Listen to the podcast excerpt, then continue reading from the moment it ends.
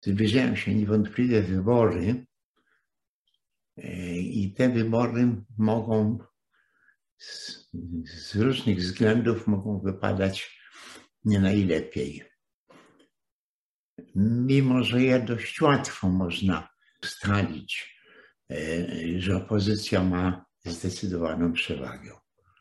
Ale w trzech ostatnich wyborach, wyborach do Parlamentu Europejskiego, w wyborach do Sejmu i w wyborach prezydenckich, gdzie było e, dwóch konkurencyjnych kandydatów opozycji, mając głosy opozycji w przewadze, wybory zostały przegrane.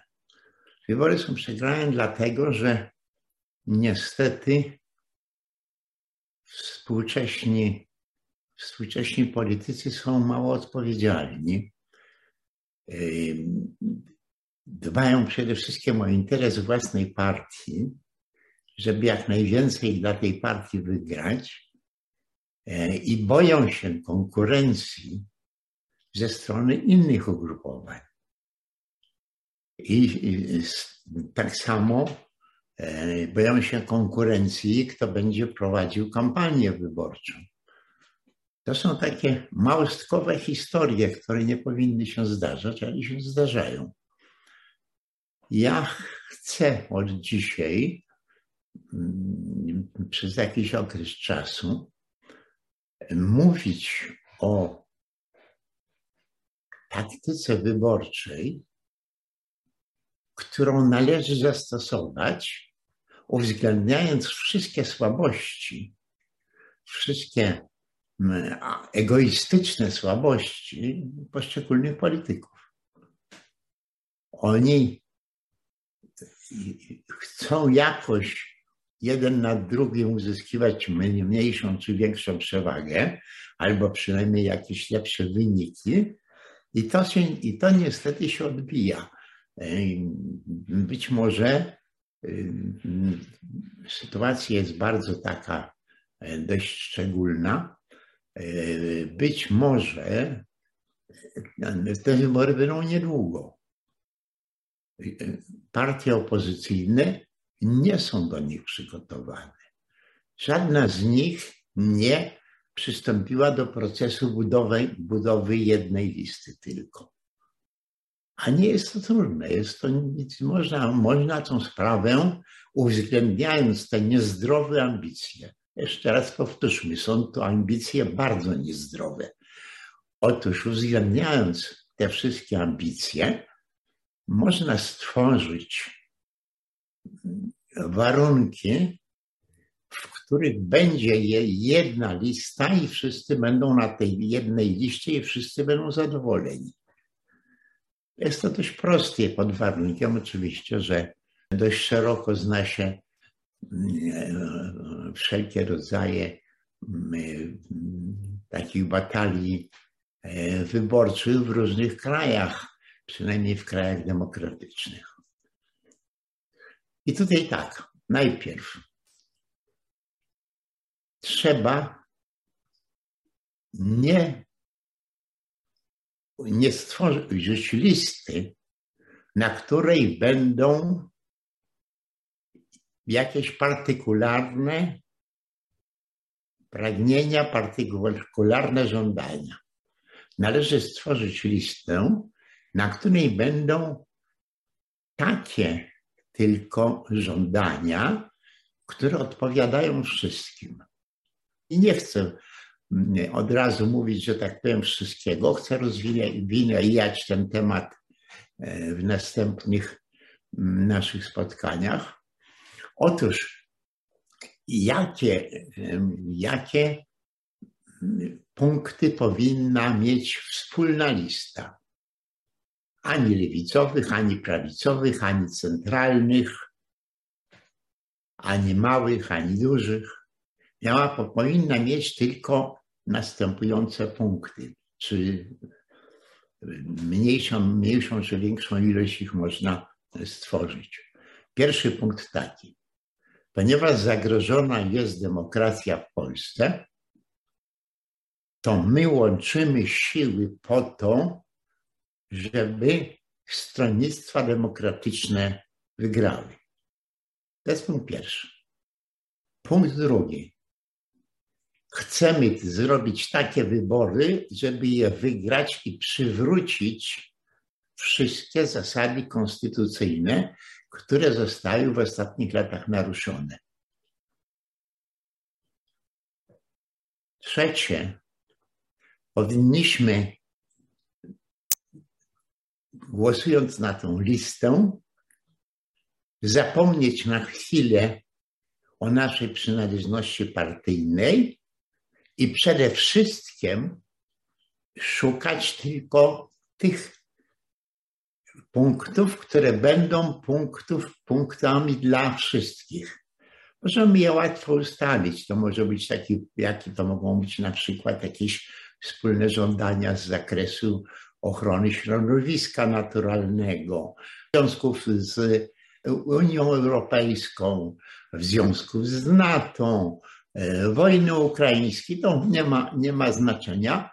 W każdym razie kilka głównych punktów w kampanii wyborczej, kilka głównych punktów, na które wszyscy, wszyscy przedstawiciele wszystkich partii opozycyjnych będą głosować, ponieważ są to ich wspólne e, żądania.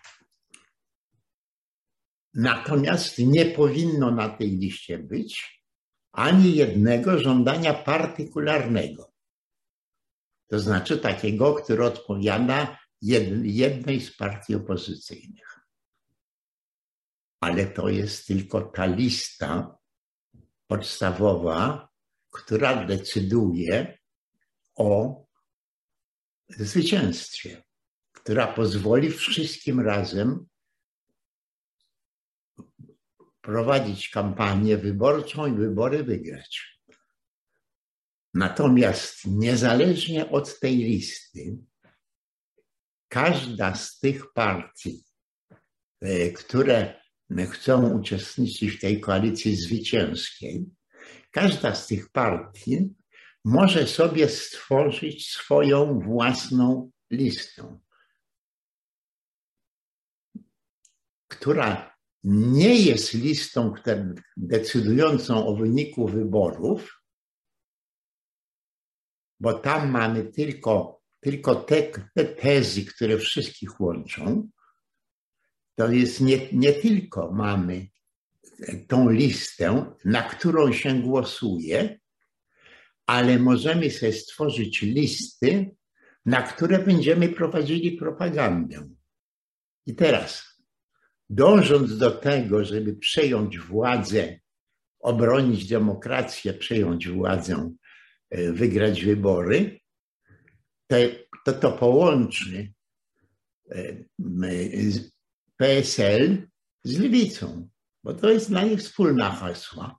Natomiast podczas wyborów mogą kandydaci na posłów z tej wspólnej listy mogą uprawiać tylko i wyłącznie propagandę własnej partii. Propagandę lewicową, prawicową, centrową, mądrzejszą, głupszą, bo takie są przecież obojętne. One pokażą nam, ile poszczególne, to co to, o co normalnie partią chodzi. One pokażą nam, jakie są siły poszczególnych partii, która zyskuje więcej, która zyskuje mniej, e, która zyskuje tak mało, że nie, że nie przekracza progu 5%, albo, albo zyskuje tak wiele, że, że ucieka innym, ale to jest tylko propaganda wyborcza. I my szukamy wyborców nie tylko nawet, nie tylko nawet z istniejących partii opozycyjnych, ale szukamy wyborców z wszystkich możliwych ugrupowań, które chcą pełnego przywrócenia demokracji. I to może być nawet pojedynczy, pojedynczy yy, polityk, jedna osoba. Jedna osoba będzie prowadziła jakąś kampanię. Tylko, że głosy, które uzyska w tej kampanii, to będą spadały do wspólnej listy. Jest możliwe, że nastąpi zmiana ordynacji wyborczej, że PiS będzie chciał przeprowadzić korzystną dla siebie zmianę tej ordynacji. Otóż, jeśli stworzymy do wyborów taką listę, gdzie tylko, która obejmie tylko wspólne, wyłącznie e, wspólne kwestie dotyczące e, przede wszystkim przywrócenia demokracji. Cała ta lista powinna zresztą dostać tytuł e, w rodzaju Zjednoczona Demokracja, Zjednoczenie Demokratyczne. Jakieś takie określenie w tej chwili nie, nie jest ważne, jakie tam musi być tylko słowo demokracja. Musi być słowo demokracja, ponieważ opozycja walczy o demokrację. Jeżeli nawet zostanie zmieniona cała ustawa e, dotycząca kampanii wyborczej, i to chyba, jeżeli będzie zmieniona, to będzie zmieniona na wzór węgierski, tak sądzę. E, to znaczy, będą tam zarówno okręgi jednomandatowe, jak okręgi wielomandatowe. To ta ta propozycja, którą ja przedstawiam, będzie miała większe szanse dzięki takiej ordynacji. Bo będzie miała większe szanse, dlatego że głosy, które będą padały w okręgach jednomandatowych, te głosy, które będą padały na poszczególnych e, e, kandydatów, będą wprawdzie świadczyły, czy ten kandydat się dostał do parlamentu, czy nie, ale te głosy są liczone i wpadają do, do głosów listy. Wrócimy do tego tematu e, za tydzień. Jego, on powinien zostać rozwinięty. W, ten, w tym czasie zresztą, kiedy możliwa jest, możliwe są szybkie wybory, to w tym czasie do, to trzeba tu przed, przed wytłumaczyć jakieś rozmaite kwestie, które będą w tych, mogą być w tych wyborach optymalne i które dadzą jakiś naj, największy, najlepszy wynik. I, ale na dzisiaj, e, na dzisiaj my skończmy tylko na jednym. Natomiast wróćmy teraz do, e, wróćmy do historii PRL-u. Skończyliśmy na upadku Gierka skończyliśmy na upadku Solidarności. Solidarność dokonała wielkiego dzieła, to znaczy zdruzgotała PRL i przyspieszyła rozpad, upadek całego obozu sowieckiego, bo to w sposób zdecydowany na to wpłynęła.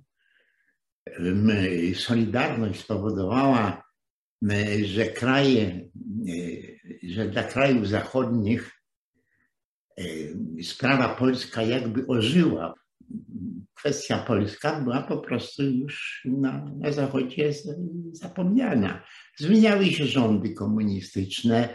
E, Gomułkę zastąpił Gierek, Gomułka zastąpił Ochaba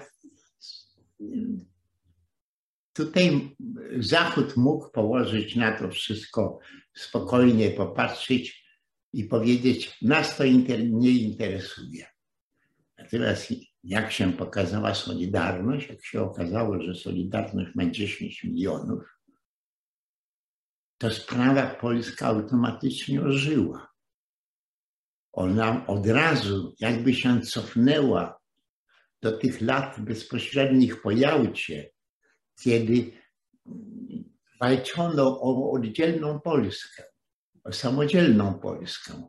Natomiast w późniejszym okresie PRL-owskim tylko zmiany wewnątrz państwa mm, komunistycznego. A więc ta polska sprawa ożyła i to jest ta olbrzymia zasługa Solidarności. Natomiast Solidarność i przegrała i musiała przegrać z dwóch powodów. Pierwszy powód był taki, że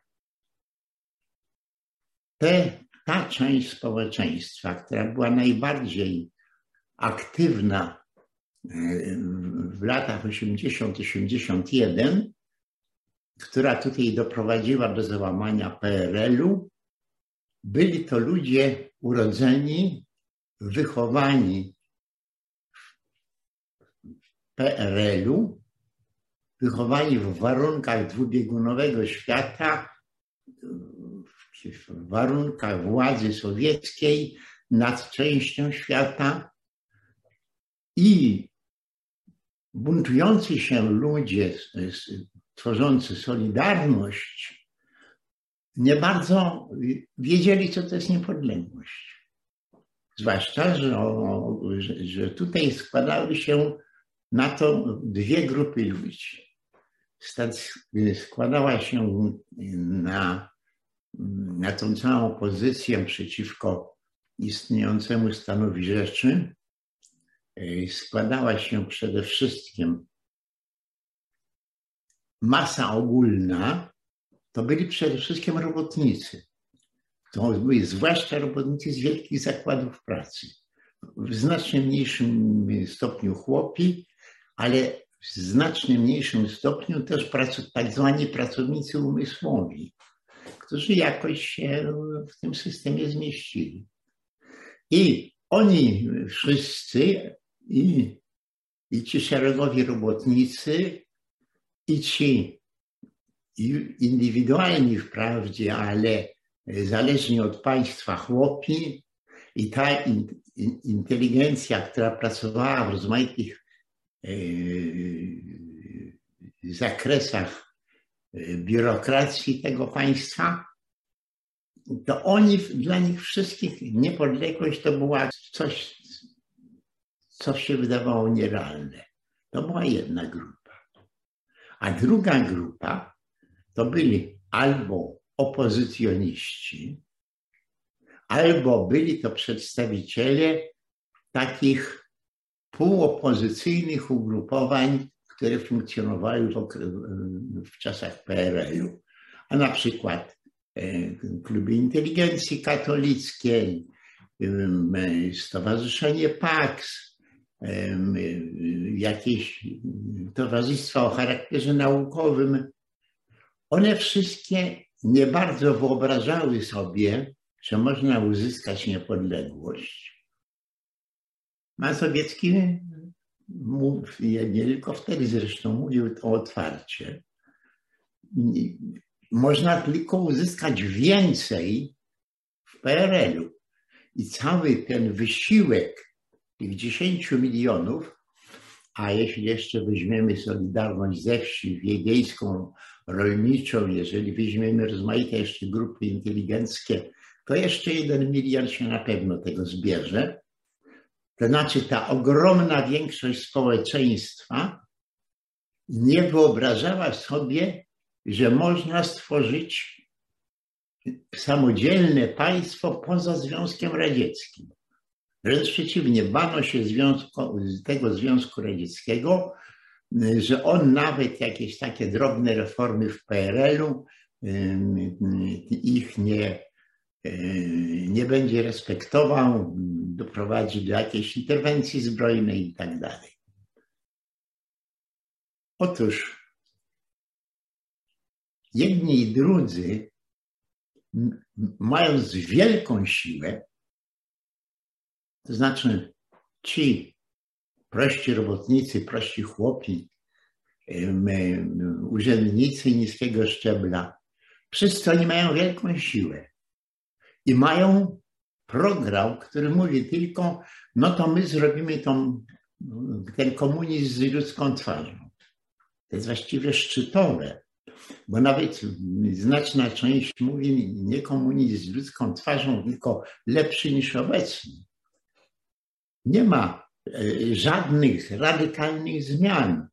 jeżeli się chce poprawić gospodarkę, to z, nieuda z nieudacznej gospodarki PRL-u chce się przejść do nieudacznej gospodarki Jugosławii. Ona jest też nieudaczna. Też, też, też. Y, y, Jugosławia w ogóle ratowana jest przez to, że gastarbeiterzy, robotnicy, robotnicy z Jugosławii y, są przyjmowani w Niemczech, tam, nie, tam pracują, tam dobrze zarabiają, ale płacą za to wysoki haracz, wracając do kraju, płacą wysoki haracz państwu i właściwie państwo żyje z tego, państwo jugosłowiańskie żyje z tego, a lepiej żyje niż polskie, że ci robotnicy przywożą pieniądze z Niemiec. Natomiast coś takiego w tym bezpośrednim obozie sowieckim, w tych wszystkich krajach, które są bardzo posłuszne Moskwie, coś takiego jest po prostu niemożliwe. I teraz co to znaczy uzyskać częściowy sukces? Ponieważ ten częściowy sukces mogą uzyskać, ale co to znaczy uzyskać częściowy sukces? To znaczy bardzo prosto. Władza państwowa uległa załamaniu, ale żeby osiągnąć częściowy sukces, taki początkowy sukces, to ci zbuntowani jakby zaczynają jej pomagać w jej odradzaniu się. Proszę, proszę to zrozumieć. Takim okresem przełomowym w, w 1981 roku były wydarzenia, e, były wydarzenia w Bydgoszczy, e, po których groził strajk powszechny i, i dalsze dobijanie PRL-u, tylko że z, zarówno przywódcy, jak masy nie, nie wyobrażały sobie, jak my możemy iść dalej. No trzeba tutaj zawrzeć jakiś, zawrzeć po prostu z tą władzą jakieś porozumienie. No i zawarto porozumienie. Tylko, że te porozumienia pozwalały stopniowo ekipie komunistycznej, tej mniejszości komunistycznej, ale mniejszości rządzącej, pozwalały stopniowo odzyskiwać siły. I gdyby nawet nie było 13 grudnia, to siła państwa komunistycznego rosła coraz bardziej. I czym to się kończyło? Kończyło się tym, że komunistyczne państwo odzyskiwało to panowanie nad całą sytuacją i wtedy zaczęło, zaczynało odbierać to, co, co wcześniej oddało. Mieliśmy przecież mm, taki proces, mogliśmy obserwować za Gomułki. E, Gomułka, Bóg wie co opowiada, za węgiel nam Rosjanie zapłacą, E, za maszyny, które wywieźli z Polski, ani za węgiel nie zapłacili, ani za maszyny. Gomułka słaby, 100 tysięcy ludzi go e, na, przed Pałacem Kultury na wiecu popiera. I, i, i jest coraz silniejszy, coraz silniejszy, coraz silniejszy, a potem pokazuje zęby, a potem uderza całą siłą. I to samo by nastąpiło po roku 1981. Zostało przyspieszone przez stan wojenny. Rosjanie, którzy byli w połowie zaangażowania się, bardzo ważnego dla nich zaangażowania się, ekspansji e, przez Afganistan, Iran do krajów naftowych Bliskiego Wschodu, E, I tutaj weszła im w paradę ta solidarność. E, tylko Irak mógł się wdać w wojnę z Iranem. Rosjanie, e, Sowieci czekali, że się tą polską sprawę szybko załatwi i oni tą wielką dla nich sprawę międzynarodową będą mogli dalej kontynuować. Są z wszystkich stron naciski. Te naciski oczywiście powodowały, że przerażony, bo, bo bał się, że to będzie coś, że to się wszystko nie powiedzie, przerażony Jaruzelski nagle uzyskuje zwycięstwo nad Solidarnością i to w ciągu kilku godzin. W ciągu kilku godzin w Gdańsku, gdzie jest akurat posiedzenie Komisji Krajowej, to się wszyscy, parę osób ucieka, kryje się, ale wszyscy inni bez oporu się poddają. W ciągu między wieczorem 12 grudnia 1981 roku, a godziną 6 czy 8 rano Jaruzelski zwycięża w tych w ciągu kilku godzin. A dlaczego zwycięża? Dlatego, że praktycznie nie ma oporu. Ten opór sporadyczny pokazuje się później, ale to nie jest siła 10 milionów. To jest siła pojedynczych przedsiębiorstw.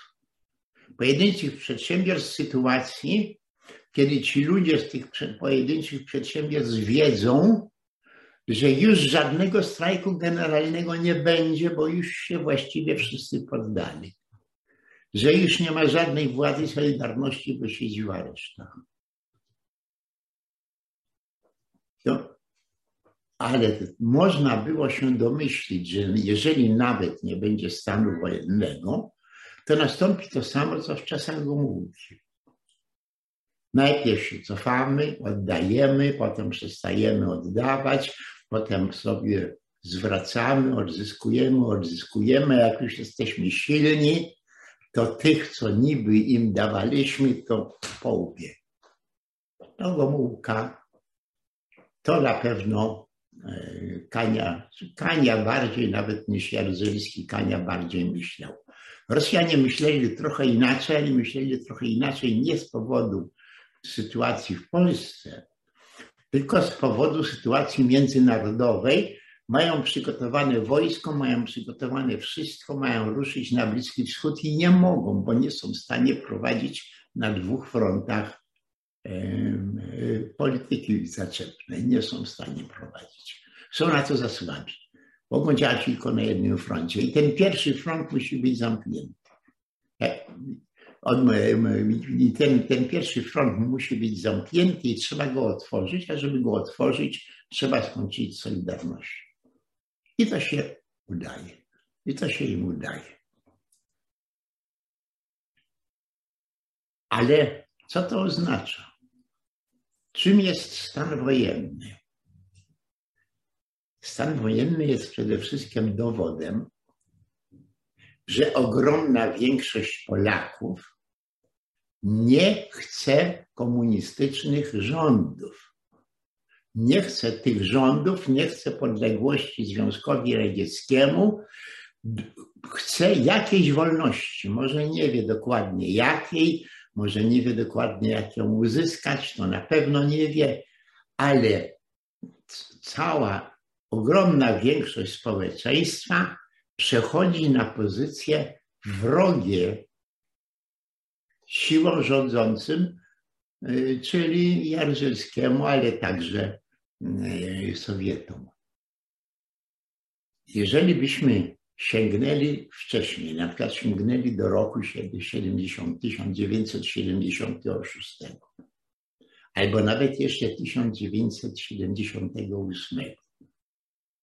Jakbyśmy do tego sięgnęli, to byśmy się i wtedy przeprowadzili jakieś obiektywne badania opinii społecznej, to wtedy byśmy się dowiedzieli, że ponad 50% Polaków uważa, że nie tylko nie można, ale nie ma potrzeby żeby zmienić sytuację polską i sytuację ustrojową, i sytuację międzynarodową i tak dalej.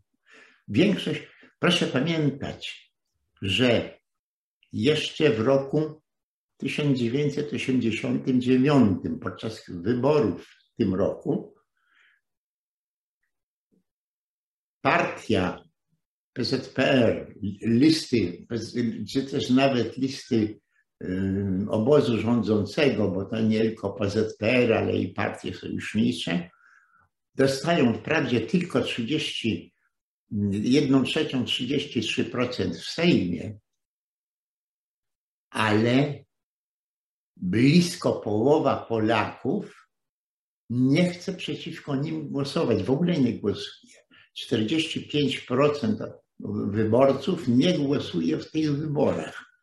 Nie głosuje, bo nie chce albo boi się głosować przeciwko komunie, bo boi się głosować za komuną, nie głosuje.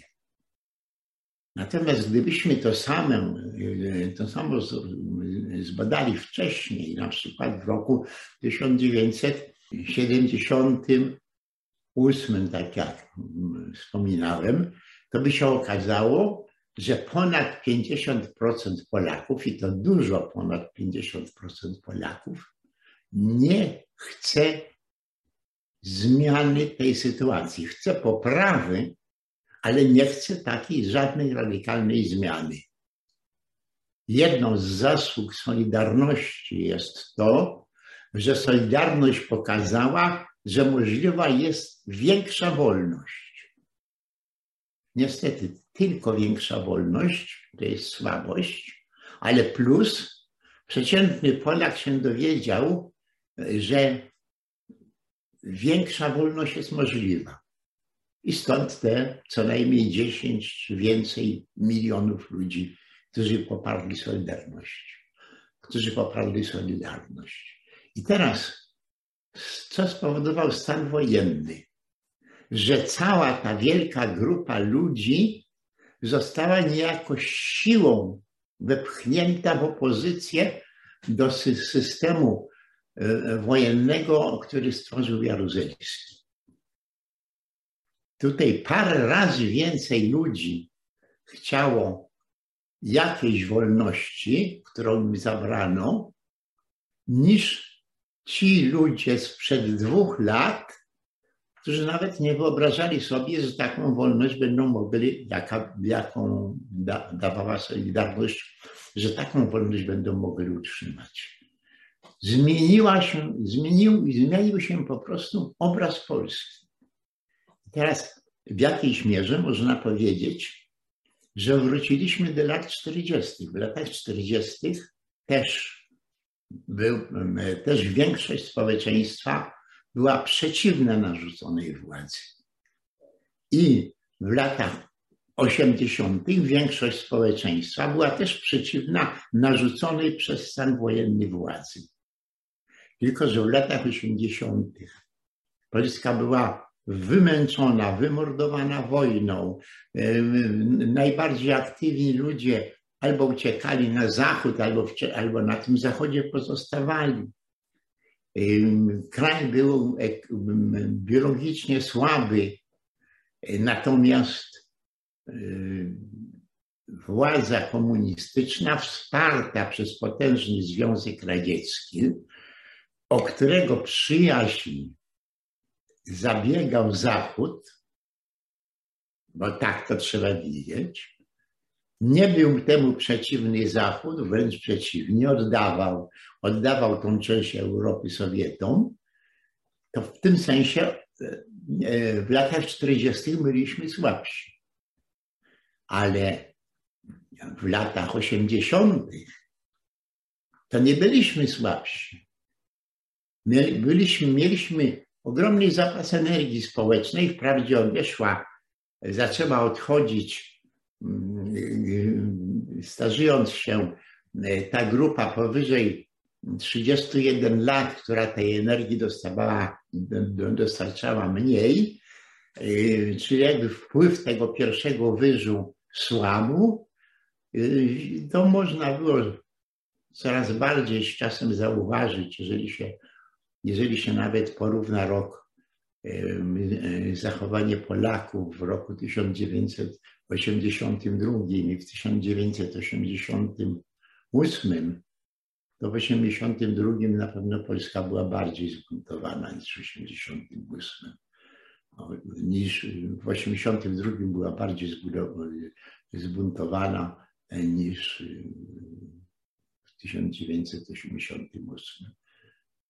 W 1988 to wrócimy do tego, no brano to, co łaskawie chciała partia dać.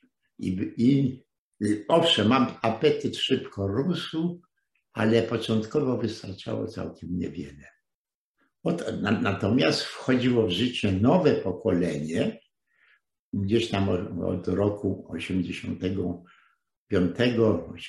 84 nawet, wchodziło nowe pokolenie, które narzucało ten impet, e, który już był bardzo silny w latach 89, ale zwłaszcza w roku 1990. W roku 1000, tak, PRL upadło tak naprawdę w roku 1990, jakkolwiek zmieniło nazwę już w grudniu 89. Nie mogła wygrać Solidarność, ponieważ nie potrafiła postawić przed sobą celu, który daje im pełne zwycięstwo. Stawiała przed sobą cel, który miał im dać różne wolności, różne przywileje i tak dalej, ale obóz sowiecki nie do ruszenia, to, że partia jest partią rządzącą nie do ruszenia. Nawet jeżeli ta partia nie umie rządzić, i nie, i, a w tym okresie e, nie potrafi opanować bałaganu, to taka taka solidarność nie mogła po prostu zwyciężyć, ale przełamała, złamała potęgę na pewno, siłę na pewno władzy PRL-owskiej i na pewno zapewniła, że w latach 80. Y, to falowało, ale w latach 80. większość Polaków była przeciwko rządowi.